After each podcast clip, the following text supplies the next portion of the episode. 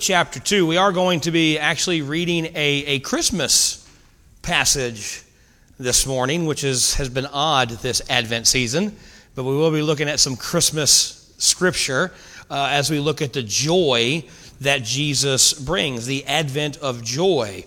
Uh, and of course, we are in our third week of Advent series. And as we've said before, Advent is a time where we, we take a little extra time and we reflect and we remember the true meaning of the holiday.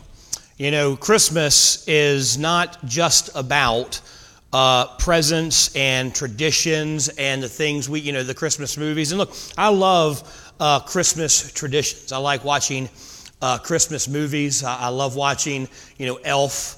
Elf is one of my favorite Christmas movies. Uh, also, like, you know, a Christmas story. You'll shoot your eye out, kid.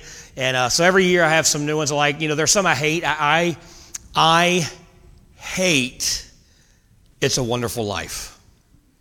I know some of y'all are like, oh, it's a terrible movie. I know y'all think it's great. It's not. It's awful. It's bad. I despise it. I do not like White Christmas because April one year watched White Christmas from about March through December every day. So I saw it 487,000 times. So I hate White Christmas. I hate all that stuff. Uh, I love Elf. I love Home Alone. Uh, although, you know, there's a lot of those, those robbers should be dead. Uh, you know, there's a new one out, Home Sweet Home Alone. Uh, it's not quite as violent. You know, the, the injuries they sustain are, are you know, the, you could survive them. Uh, so it's a little more uh, realistic. But I like the Christmas traditions. I like, you know, cooking Christmas cookies. And, you know, every Christmas Eve, uh, our family, we uh, give we, we do uh, a secret Santa at our house. You know, everybody picks somebody, and you have to get them a present for like ten dollars or less. And so, uh, you know, we exchange our secret Santa gifts. We uh, always have Christmas Eve pajamas. We always open matching pajamas. We open and wear, and then we always watch uh, Polar Express on Christmas Eve. Uh, we used to watch It's a Wonderful Life, but I convinced April I hated enough that we'd stop doing that, and now we watch Polar Express. Uh, then we all go to bed. The kids, for some stupid reason, like to wake up at like 3 in the morning. Uh, to open presents, which I never get because like okay, wake up at three, we open presents, three forty-five, go back to bed because I'm tired. Um, but anyway, so I, I love those traditions, but that's not what Christmas is about. Christmas is a time for us to celebrate and remember and rejoice in the truth that God came to man. That yes, a baby was born in the manger in a city called Bethlehem to a, a virgin and a carpenter who was his, his, I guess you call him stepfather, but he was his adoptive father, whatever. But yes, that, that event happened, but that event wasn't just some, some, some random birth. It was God wrapping himself in flesh and coming to man for the sole purpose of saving us from our sins. So Christmas is where we remember that's why God came. Look, Easter is important. I love Easter, the resurrection. Every year at Easter, I spend time personally uh, reading about the crucifixion, reading about the resurrection, and it's just it's so powerful, and I love that. But without without the birth of Christ, without Christmas or Advent, there'd be no Easter. There'd be no resurrection. There'd be no death. We'd still be lost in our sins. So Advent's a time where we say, God, we want to remember and thank you for the truth that you came to save us. But we also look forward to the fact that Jesus is coming again. Yes, he came, he lived a perfect life, he died on the cross in our sins, he was buried, he rose three days later, he ascended to God the Father, and yes, he is sitting at the right hand of God right now, but we know that he's coming back to get us one day. And so we say, God, thank you for coming, and thank you for the truth that you're coming again. And so, Advent, of course, it means arrival, and we are thanking God for his first arrival and looking towards his second arrival. And each week, we look at a different aspect of what these two truths mean for us. The hope that Jesus, the truth that Jesus came and is coming again brings us. The love, the truth that Jesus came and is coming again shows us. And this morning, we're going to look at the joy that the truth that God came to man as a baby and he's coming again to redeem us one day, the joy that that brings us. You know, every year, parents sometimes go through extreme lengths to get their children the perfect gift. There's even Christmas movies around. I think there's one called Jingle All the Way with Arnold Schwarzenegger where he's fighting some guy for a robot or whatever. And it's just, you know, we, we go to extreme lengths to get our children presents. In the 90s, it was Tickle Me Elmo. Anybody remember the Tickle Me Elmos? Did anyone stand in line on Black Friday to get a Tickle Me Elmo? Good. Uh, but I remember hearing stories like grandmothers beating each other up for this little red laughing doll to give to their kid. In, in the 2000s, it was the, uh, the Bratz dolls. Do y'all remember what, because some of you remember this time, anybody remember what the big toy for Christmas was in the 70s? The biggest toy in all of the 70s for Christmas time was the pet rock. People went to stores to buy rocks. And these rocks came in boxes with holes in it so the rock could breathe, and care instructions for your rock. That whoever came up with that was a genius. Uh, an evil genius, but a genius. But, you know, it's gotten better now. Thankfully, COVID kind of stopped a lot of the Black Friday stuff, and they haven't picked that back up. But uh, a lot, and now I never did it, April never did it. We never did the Black Friday thing where you stop, you know, Thanksgiving, you go out and you wait in line for hours and hours and hours to get a perfect gift. Our thought was if they can't deliver it via UPS, we don't need it. And that's basically, and now we're getting that way with groceries. If they can't drop my groceries off at my house, we don't need groceries. We'll just get, we'll get by. We don't like going out and shopping. But, you know, people, parents, we spend thousands of dollars and hours and hours and hours trying to find the perfect gift for our, our children, for our grandchildren, for our spouses, for our loved ones. And these, these presents we spend all this time and all this money on, they bring happiness for a while, but none of them actually bring true, lasting joy. The gift that God sent to man on that first Christmas is different. So let's look at Luke chapter 2. We're going to look at verse number 8. The Bible says, And they were in the same country, shepherds abiding in the field keeping watch over their flock by night. And lo, the angel of the Lord came upon them, and the glory of the Lord shone round about them, and they were sore afraid. And the angel said unto them, Fear not, for behold, I bring you good tidings of great joy, which shall be to all people. For unto you is born this day in the city of David a Savior, which is Christ the Lord. And this shall be a sign unto you. You shall find the babe wrapped in swaddling clothes, lying in a manger. And suddenly there was with the angel a multitude of the heavenly hosts, praising God and saying, Glory to God in the highest, and on earth peace, goodwill toward men. And it came to pass as the angels were gone away from them into heaven, the shepherds said one to another, Let us now go even unto Bethlehem and see this thing which has come to pass, which the Lord hath made known unto us. And they came with haste and found Mary and Joseph and the babe lying in the manger. And when they had seen it, they made known abroad the saying which was told them concerning this child. And all they that heard it wondered at those things which were told them by the shepherd. So this morning, as we're continuing through the Advent season, we're going to look at three things about the, the joy that we see in this first Christmas morning. First thing we're going to look at is the foundation of our joy. The problem with things on earth that we look for joy in is they, they, they offer diminishing returns. Whether it's a, an item, whether it's a person, whatever it is, the more you use an earthly gift, the less joy that it brings you. How many of y'all remember the best Christmas present you got last year, whatever it was? Yeah. All right. Omega remembers his favorite, his best Christmas present, huh? Binoculars. They still bring you the same joy they brought them when you got on that first Christmas morning? No. That's the thing. I mean, I don't even remember the gifts I got last year. I know I got socks. I know I got Christmas pajamas, but I don't even remember what I got. And if I ask my kids, all right, Connor, what's your, what did I get you? What's your favorite present I got you last year? Do you remember anything I got you last year? A sweatshirt. Do you even know where that sweatshirt is? It's in your room, okay? Are you still excited by that sweatshirt? You still like it, but it doesn't bring you as much joy as it used to. Help me out here, man. You're, you're ruining my sermon. Sheesh, I got to call on somebody else now. But that's the thing, you know, you get a present, and you know, we've all had our kids where we, you know, we, we get our kids or our grandkids a present, and they open it up, and their their face just lights up because it's what they wanted. It's that perfect gift, whether it's a, an iPad or a game system or Legos or whatever. It says, man, this is what I want, and they're so excited by, uh, by it. They're not that excited by it by the first of the year.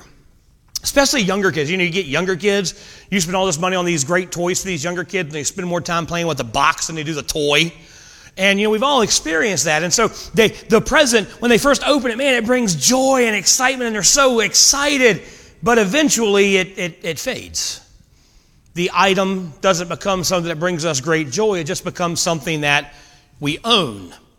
You know, the shepherds, they show us that when we encounter Christ, we don't have joy that lasts for a minute and then is gone. We have joy that lasts for eternity.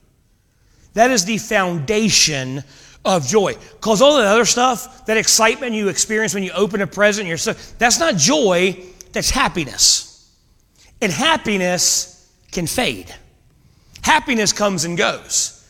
Happiness is dependent on your circumstances. Joy lasts forever. And the only way we can experience true joy is through a relationship with Jesus Christ. There was, this was lasting joy. This, this joy had such an impact on the shepherds that the Bible says when they left the baby in the manger, they went and told everyone they came in contact with about what they'd experienced. They told everyone, hey, you've got to meet this baby. You've got to experience this. God has come to man. We've met the Messiah. He's a baby in a manger. And they just, they spread the word about what had happened to everyone they could. That is what true joy does to us. Three days le- later, Jesus gives us an insight on what this joy does in our lives. In John 15, he says, I have spoken things, these things to you, that my joy may remain in you, and your joy may be full. How many of us can honestly say that our joy is full? We are full of joy all the time. You know, there are a hundred and 55 verses in the Bible that talk about joy. In every one of them, God's not encouraging joy. God's not suggesting joy. God's not even offering joy. In 155 verses, God commands that we have joy. We are commanded to have joy more times than we are commanded to repent. We are commanded to have joy twice as much as we're commanded to repent. God wants our lives to be filled with joy, to be marked with joy, to be overflowing with joy. And the only way we can have that joy is through a relationship in Jesus Christ. You know, in Galatians chapter 5, we have the, the fruit of the Spirit. And, you know, we all know the fruit of the Spirit. It's love, what? Love, joy. It's the second one. Now, we have a, a understanding of what the fruit of the Spirit is. You know, I've heard people preach about, and they'll list the fruit of the Spirit love, joy, peace, long suffering, gentleness, meekness, and they'll, they'll list them as like, here are, here's a checklist of things you have to make sure that you are doing or make sure you have in your life to prove that you're a believer or to earn, you know, favor from God or whatever. But Jesus tells us in John chapter 15 that we produce the fruit of the Spirit by abiding in the vine. We don't do anything to make the fruit of the Spirit evident in our life. We produce the fruit of the Spirit simply by abiding with Jesus, by having a relationship with Jesus. You know, if you've ever grown uh, tomatoes, tomatoes grow off of the vine. You start growing a tomato plant and you cut off a branch and throw it in the ground and say that that's going to produce tomatoes in a while. No, it's not. That branch can try and want to produce a tomato so hard, but if it's not attached to the vine, it's not going to produce anything. It's the same thing with us. You cannot have true joy if you're not abiding with Jesus, if you're not living in an intimate, personal relationship with Jesus. The shepherd's joy was not from anything that they had done. They didn't have this joy because they were watching the sheep real good. They didn't have this joy because they did some great thing. They had joy because of God and God only. They were watching sheep, they were doing their job, job, they were just living their life. But when they heard Jesus, when they met Jesus, they received life changing joy. That's how joy begins in our lives. It, it begins the same way it began with the shepherds by encountering Jesus. First, it, has to begin with salvation. People who do not know Jesus as their Savior, they can be happy. We talked about this last week the, the, the concept of common grace.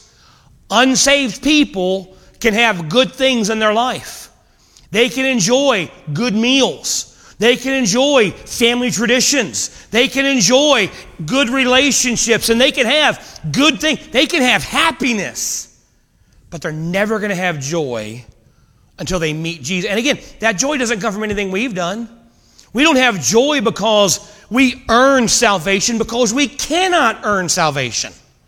We receive the joy that God offers us because we understand that God loved us so much that he, he became flesh. He wrapped himself in flesh, was born of a virgin, lived a perfect, sinless life. He did what we could never do. He completely fulfilled the law of God. He died a death we should have suffered and died when he hung on the cross, he became sin for us so we could receive his righteousness. Through his work, he suffered, he bled, he died, he was buried, but rose again three days later to redeem us to God the Father. And we put our faith and trust in that, and we accept him as our Savior, we receive joy. You will not have it without that. But even as a believer who's, who's had that, we have access to joy but too many of us, we don't, our joy's not full because, yes, we're saved. We're going to heaven when we die, but we don't enjoy an intimate daily relationship with God. God is just somebody we think about once a week when we go to church. God's just the guy we, we turn to and talk to when we, we have problems that we can't fix. When the doctor gives us a bad diagnosis and no medicine is going to help, then we go to God. When our kids are running or breaking our hearts, then we go to God. That's not a relationship with God. That's, that's using God as a genie. And you're never going to have joy with that until you have an intimate, daily relationship with God. It grows as we get to know Him. Without found, that foundation, we will never have joy. Second thing we want to look at is not only the foundation of our joy, but I want to look at how we can embrace the joy. How we embrace the joy that Jesus gives us. What do we do with that joy? The joy that comes from a relationship with Jesus, it has to be embraced by us daily. Look, life is going to try to steal your joy. Circumstances, obstacles, duties, just the everyday life is going to try to steal our joy. But look what the Bible says in Philippians 4 it says, Rejoice in the Lord always. And again I say, Rejoice. Doesn't say, Rejoice in the Lord when things are going well. Rejoice in the Lord when everybody's healthy. Rejoice in the Lord when life's just blue skies and perfect. It says, Rejoice in the Lord always. And then to nail it home, again, I say, rejoice. One part of embracing the joy or walking in joy is we have to choose to rejoice in everything. See, the joy that we get from God, it's not connected to our circumstances. It's connected to a decision. We choose to rejoice. And the, the key to choosing to have joy, to choosing to rejoice, is, is saying, God, no matter what I'm going through, no matter how hard life may get, I am going to rejoice in what you're doing in my life and what you've done for me, no matter if my circumstances are painful or disappointing. You know, in, in the book of Habakkuk, you know, Habakkuk is uh, one of the Old Testament prophets, and he is prophesying during a time when Israel is in serious trouble. Wickedness, idolatry are rampant throughout the nation of Israel. The Assyrians are about to invade the nation because of their sin. God is sending them. They're suffering with, with pestilence and plagues and disease and drought. And it is a very bad time in the nation of Israel. Habakkuk says in chapter uh, Habakkuk 3, starting in verse 17, it says, Though the fig tree does not blossom, nor fruit be on the vines, though the yield of the olive fails and the fields produce no food, though the flocks are cut off from the fold and there be no herd in the stall. So here's what Habakkuk's saying. He goes, Look, if the, the crops fail, if the, the, the livestock dies, if we have nothing, we're, we're destitute, we're poor, we're hungry, and we have no hope at all. He says, I will rejoice in the Lord. I will exalt the God of my salvation. See, the situation that Habakkuk's facing, it, it can't be any worse.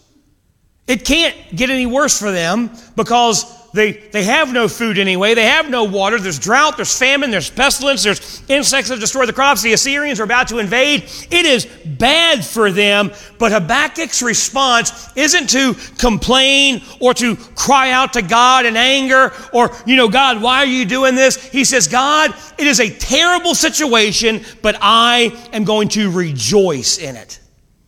I'm going to be joyful in this pain. Now, for most of us, we only rejoice in good times. When we're happy, we rejoice. When things are good, we rejoice. Biblical joy is different. Biblical joy means that we can rejoice no matter the circumstances we're going through. Because we know whatever we're facing, whatever pain we may endure, whatever sickness we may have, Whatever we're facing on earth is just for a moment. In the grand scheme of eternity, if you live to be 120, which I know no one's going to, but let's say some way, somehow, you live to be 120. Look, I don't want to live to be 120. I don't think it looks very good. But say you live to be 120. Of those 120 years, 80 of them are miserable. You're sick. Your mother in law lives with you. It's just, you're a preacher. And so your life's just horrible. I'm not speaking from experience or anything. I'm just saying. Your life's just terrible. Y'all like that, didn't you? All right. So after 120 years, 80 years of it awful, you die as a believer. You open your eyes in, in heaven you see your Savior face to face. And you are now spending eternity with God where there's no pain, there's, there's no heartache, there's no tears, there's no sickness, there's, there's, there's no mother in laws, praise the Lord. There's no Baptist churches to pastor because he's the pastor. So everything's great. You can rejoice and say, God, yeah, I had pain on this earth. But Lord, it's nothing to compare to the joy I'm going to experience in eternity. It's nothing compared to the joy I'm going to have when I finally see my Savior face to face. But not only that, we can rejoice, and we're going to get to this in a minute. We can rejoice in tribulations and pain. We talked about it in Romans in our prayer time because we know that the pain we go through, it's not pointless. God is working in our lives for our, our good and for His glory. We have a reason to rejoice. We can rejoice as believers no matter what we're facing, and we have joy that can last forever because we know God has come. The Messiah has come. God has wrapped himself in flesh, has come to mankind, has lived a sinless life, has died in our place, has rose again, I ascended to God the Father. We can rejoice that he has come, but we can also rejoice knowing he's coming again to receive us. He's coming again to bring us to glory, to create a new heaven and a new earth that's going to be exactly as it was supposed to be in the beginning. So we can have the foundation of our joy, we can have the, see how to embrace our joy. And the third thing we're going to look at, number three, is this joy lasts forever. This is joy that lasts. See, the joy we have in Jesus, it can never be taken away no matter what we face, no matter what we go through. You know, very a verse of scripture we all know very well, Romans 8:28. We we know that all things work together for good to those that love God, to those who are the called according to his purpose. Now, y'all know I like to get into the, the Greek etymology of, of, of English words and what it means in the original. And we, I've told you before, in the Greek, the word all means all. That's all all means. But in this passage, all things is a Greek word. It's not the word all, it's all things is a Greek word, and it's a Greek word pas. That Greek word means things individually and things collectively. What that means is whatever happens to you today, you go out to go home and you got a flat tire. You on the way home and you know, your, your car breaks down or something bad happens or your favorite team loses or whatever happens to you today, that is working together for your good. But the collective things that happen in your life, the collection of, of all the things that are going on in your life, those work together for your good as well. So, all things literally means all things, not most things, not the good things, not the bad things, not things that are in this certain time of year or this certain time of your life. Everything that happens in your life as a child of God is happening for a purpose because God is using it for your good. No matter what circumstances you face, we can be certain that one of two things is happening. Either God sent it to you, or God is allowing it to happen to you but whatever, whether it's either one of those two things, it's happening for your good and for God's glory. Everything that comes to you is filtered through the hands of a loving heavenly Father. Things happen to us that are sent or allowed by God. They are for our good and for our growth. That means the painful thing that you're going through right now, the painful thing you just came out of, the painful thing you're about to enter, because it's one of those three things. You either just came out of a painful time, you're in a painful time, or one's coming. That's what that that's just how life is. But whatever you're facing, whatever you're going through, it is being used by God for your good. And that brings us joy. Because we know we don't suffer pointlessly. We're not hurting for no purpose. We're not suffering because God's got nothing better to do. We are suffering for our good and for a purpose. And that brings us joy. We can rejoice in those things. You know, in the, the Old Testament Israel, you know, you read through the Old Testament and you look at the nation of Israel, man, they were a mess. They had all kinds of problems, and you know, they just they, they never seemed to really understand what God was doing. You know, God would tell them, uh, you're going to do this, and that's going to be the judgment, so don't do it. And you know what they would do? Exactly what God said don't do, and then the judgment. And they go, oh, God, why did you let this happen? And God's in heaven going, I, I, I told you. I told you, do this, this happens, you did it, what did you expect?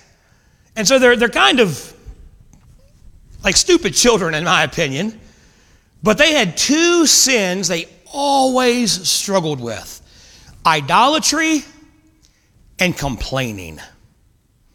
God hates idolatry, but God really hates complaining. Remember, they come out of Egypt, they start complaining about water, so God gives them water. Kind of nice, you know, being good to them. They complain they're hungry, so God sends manna from heaven. Every morning, they get up, step out of their tent, and there's, there's just honeycomb cereal for them to eat all day, every day. Man, God's literally raining down fruit from heaven, and they eat that and they enjoy that. But then they start complaining because I'm sick of this honey stuff. I want leeks and garlics and bread and meat, and I want all this stuff. And so Remember when they start complaining about having meat and God sends them quail? Sends quail, so much quail, it's waist deep. And as they are eating the flesh of the quail that they complained they didn't have, those that had the, had the meat in their mouth, God killed them dead.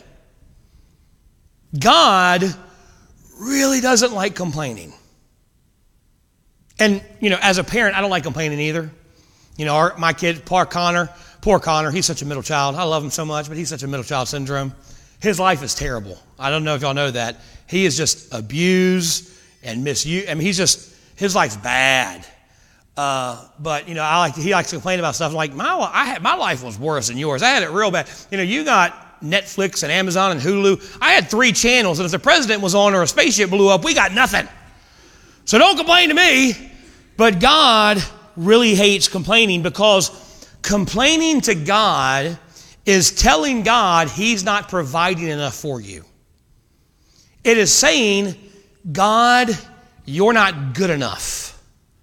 You've not done enough for me. Now, we should share our burdens with God. We should share our burdens with each other. The Bible commands us share our burdens, our struggles, and say, "Man, I've got this burden. I've got this. I've got this prayer request. I've got this struggle I'm going through." But complaining is different. Sharing a burden or sharing a prayer request is one thing, but sharing a prayer request goes, I need you to pray for me and my job because my boss is such a jerk, and then just go on for 30 minutes complaining about your boss. That's not a prayer request. That's a that's a Baptist way to complain without complaining, but you're complaining. Complaining about your boss, complain about your spouse, complain about your kids, your circumstances, that is a sin. And it dishonors God and it's divisive between you and God and you and other believers. But rejoicing restores your joy. See, complaining steals your joy, rejoicing restores it. Complaining never helps anything. Never helps, it never solves anything. How many of you have ever complained about something and then it magically got fixed? No. You just vented all your problems. And again, you can pour your burden out to God and say, God, this is the situation, and God, I'm, I just, I don't know what to do. And Lord, please help me have the strength to get through this. And Lord, I'm going to rejoice in it because I know you're doing something, but God, please give me wisdom. But just going to God and saying, God, I don't think this is fair. Lord, I don't like this, this, this, this, this. Lord, I don't have enough money. My, my wife's not pretty enough. My husband's not nice enough. Our house isn't big enough. Complaining is going to God and saying, God, what you've given me isn't good enough. And God hates that. Read the Old Testament. God has killed people for that. So he takes it pretty serious. He's, God despises complaining. That's why God says, rejoice in everything the good, the bad, the ugly, whatever you're facing, rejoice in it. See, joy is stolen from our lives when we forget what Jesus' birth really means to us. You know, we, we search for joy in, in these, these things that the, the Lord, that the world never brings us, instead of just enjoying the true, lasting joy that comes from a relationship with Jesus. True, lasting, fulfilling joy comes from knowing and walking with Jesus, from loving Jesus above everything else. You know, life, Life can be hard.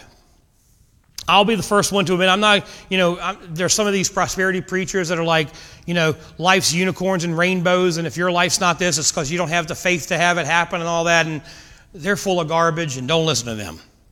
If anyone says, if you just if you just had more faith, your life would be perfect, they're lying. Even Jesus said, You're going to follow me, you're going to have burdens. So look, life can be hard. Life can be difficult for us. But we have the secret to true, lasting joy that can never be taken away. And it's the same secret the shepherds have. We have joy in the truth that the Savior has come and He's coming again one day. In Him, we are saved. In Him, we have joy. No matter what happens, that can't be taken away. You know, Jesus said, if the Son sets you free, you shall be free indeed. We need to live like we are free, live like we are truly saved. Every moment that we have on this earth is an opportunity for us to praise God for what He's doing in our lives, even if it hurts. We have joy that can't be explained and can't be taken away.